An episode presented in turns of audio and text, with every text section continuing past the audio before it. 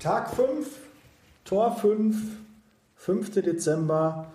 Heutige Thema Stundenlöhne am Telefon. Und da muss ich schon mal im Vorfeld sagen, da habe ich jetzt so ein knappes Jahr, nachdem ich diese 21 Recruiting-Tipps rausgegeben habe, eine andere Meinung zu. Und da kann der Kahn mir gleich bestimmt auch eine, eine sinnvolle Frage dazu stellen. Und dann können wir das mal aufarbeiten, ob Stundenlöhne am Telefon nennen oder nicht nennen sinnvoll ist oder nicht sinnvoll ist. Liebe Zeitarbeit, der Podcast mit Daniel Müller.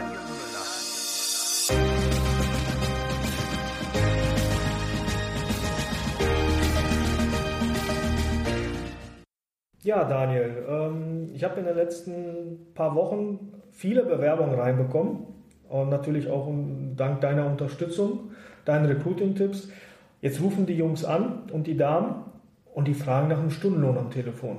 Und ich finde das immer so unseriös, wenn man denen sagt, ja, sie verdienen das und das. Ja, das Problem ist aber, die Anrufe kommen, aber da ich ja mal drum herum rede, ist die Wahrscheinlichkeit sehr gering, dass jemand dann kommt und ich weiß nicht, was ich da ändern soll. Ja, ist äh, wirklich ein schwieriges Thema. Stundenlöhne am Telefon. Äh, da denkt man auch mal, ja, ich weiß ja noch gar nicht, was er für eine Qualifikation hat, was hat er denn drauf und äh, will der einfach nur sich einen Preis holen und dann weiter telefonieren? Ja, auch wenn er, wenn er das macht, kannst du da eh nichts dran ändern, dann telefoniert er einfach weiter. Aber wenn du ihm keinen nennst, dann ist es immer so, finde ich das eher unseriös. Wenn ich irgendwo anrufe und frage, was kann ich verdienen? Entschuldigung. Und die sagen, äh, kann ich Ihnen nicht sagen, dann machen wir ein Vorstellungsgespräch, dann habe ich so irgendwie den Eindruck, die haben was zu verheimlichen. Und du möchtest ja den Bewerber schon motivieren, dass er zum Vorstellungsgespräch reinkommt. Und dann kannst du ihm ruhig sagen, unsere Helfer verdienen, ne, und dann nicht EG 1, EG 2 oder so, da kann der Bewerber nichts mit anfangen, sondern du musst ihm schon konkret sagen, verdienen mindestens 10 Euro, vielleicht bis 14 oder 15 Euro. Das hängt jetzt von ihrer Qualifikation auch noch ab und natürlich auch von dem Kunden. Wir haben Branchentarifverträge und dann muss eigentlich auch schon gut sein. Ich würde also nicht so ins Detail gehen, weil es ja zum Teil auch wirklich noch von der Qualifikation abhängt. Ne? Und dann kannst du auch sagen, oh, warten Sie mal kurz, ich habe gerade einen Anruf reingekriegt, da wird ein Auftrag ab Montag frei, äh, da können Sie 13 Euro verdienen. Also da auch was Konkretes machen. Und da nicht, du sollst sie nicht anlügen, sondern wir sind doch mal ehrlich, wir haben doch auch diese Aufträge. Und dann sprich auch darüber und sag dem Bewerber, was er verdienen kann.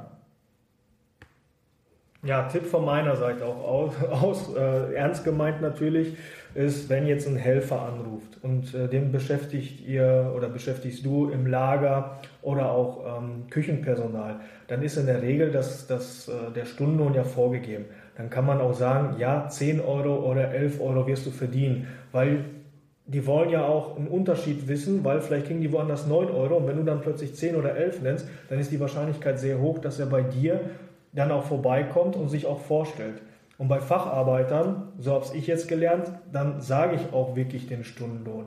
Weil ich mache mich doch, doch selbst oder ich schade mir selbst damit, wenn ich den Preis nicht nenne. Weil wenn er woanders 12, 13 Euro verdient als Facharbeiter und ich sage ihm, du kannst bis zu 18 oder 20 Euro verdienen, dann wird er doch auf jeden Fall schon mal das Gespräch wahrnehmen. Ob er dann wirklich dann 18, 20 Euro wert ist, das wird man sehen. Aber ähm, es schadet nicht, einfach den Preis zu nennen oder wenigstens die Richtung. Und damit kann man natürlich auch viele Bewerber und Menschen damit auch gewinnen. Ja, und ich glaube auch, wenn, wenn jeder im Kopf sich äh, so abspeichert, vielleicht machst du dir auch eine Liste an und legst sie an dein Telefon wo du halt stehen hast, okay, das bekommt ein Helfer, das bekommt ein Facharbeiter, was ist da die Range, was gibt es da für Möglichkeiten, dann gibt es auch keine Pause. Wenn der Bewerber fragt, was kann ich verdienen, kannst du ihm direkt da was rausschießen und dann ist nicht so eine Pause da, wo er dann denkt, oh, der Bewerber, hm, da muss er noch überlegen und da druckst da so ein bisschen rum. Dann ist das einfach manifestiert, da steht was, das wird rausgehauen und dann kann der Bewerber immer noch gucken, ob er das machen möchte. Aber nochmal, Ziel ist, wenn der Bewerber anruft, dass du den zum Vorstellungsgespräch bekommst, bewegt bekommst. Und das kriegst du eigentlich nur, wenn du Ross und Reiter nennst. Und wenn der Bewerber auch eine Liste vorliegen hat, wo der fünf oder zehn Firmen abtelefoniert und die meisten sagen dann, sie werden bei uns eingestuft in EG3 und werden übertariflich nach BAP bezahlt, Äh, damit kann er nichts anfangen. Ja. So, das haben wir früher auch gemacht, äh, um sich in Anführungszeichen zu schützen. Aber wovor willst du dich schützen? Dafür, dass du den, den, den Bewerber sagst, dass er bei uns das und das verdienen kannst? Damit schützt du dich nicht, damit äh, stellst du dich im Vordergrund. Und das wollen wir ja. Wir wollen ja die Bewerber gewinnen. Also können wir den auch den Stundenlohn nennen. Und zusätzlich kannst du noch die anderen Leistungen mit reinbringen. Wenn du Fahrgeld zahlst, dann sag das.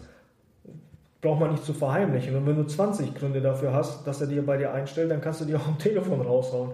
So weit gehen, dass der Mitarbeiter sagt, ja, okay, ich komme heute noch vorbei. Mhm.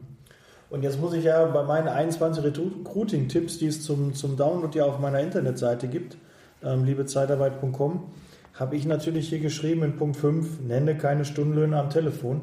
Und da muss ich jetzt wirklich revidieren, dass das nicht nur persönlich im Vorstellungsgespräch sein sollte, da gehört es auf jeden Fall hin, aber ähm, da ist bei uns jetzt ein Umdenken passiert, wir werden die auch am Telefon oder nennen wir auch schon am Telefon, weil wir einfach merken, das ist ähm, seriöser und ähm, damit haben wir einfach mehr Erfolg und die Quote ist höher der Bewerber, die auch wirklich dann zum Gespräch reinkommen.